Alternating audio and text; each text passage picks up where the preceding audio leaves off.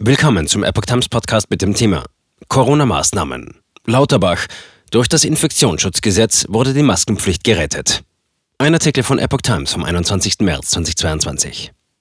Bundesgesundheitsminister Karl Lauterbach hat die ab Sonntag gültigen Lockerungen der Corona-Maßnahmen erneut verteidigt. Da sich die Menschen in der Omikron-Welle durch Masken und inzwischen auch durch Impfungen selber schützen können, darf man die Freiheit anderer nicht mehr so stark einschränken wie zuvor, sagte Lauterbach dem Tagesspiegel.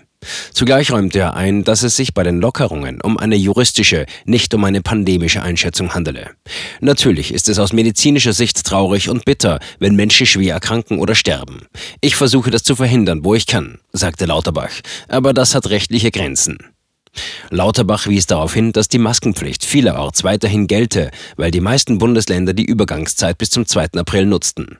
Und für die Zeit danach haben sie die Möglichkeit, neue Regeln auf der Grundlage des neuen Infektionsschutzgesetzes zu wählen, sagt er weiter. Somit ist es genau umgekehrt, wie es nach außen wirkt. Durch das Infektionsschutzgesetz wurde die Maskenpflicht gerettet. Lauterbach schloss darüber hinaus Leistungskürzungen bei der medizinischen Versorgung der Bürger aus.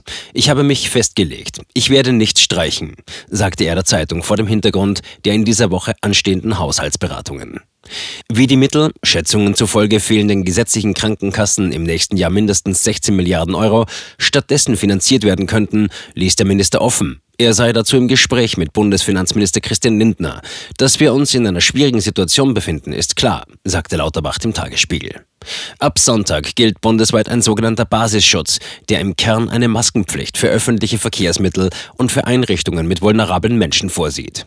Schärfere Maßnahmen dürfen die Länder für sogenannte Hotspots anordnen. Übergangsweise dürfen die Länder aber die bisherigen Regeln noch bis zum 2. April in Kraft lassen.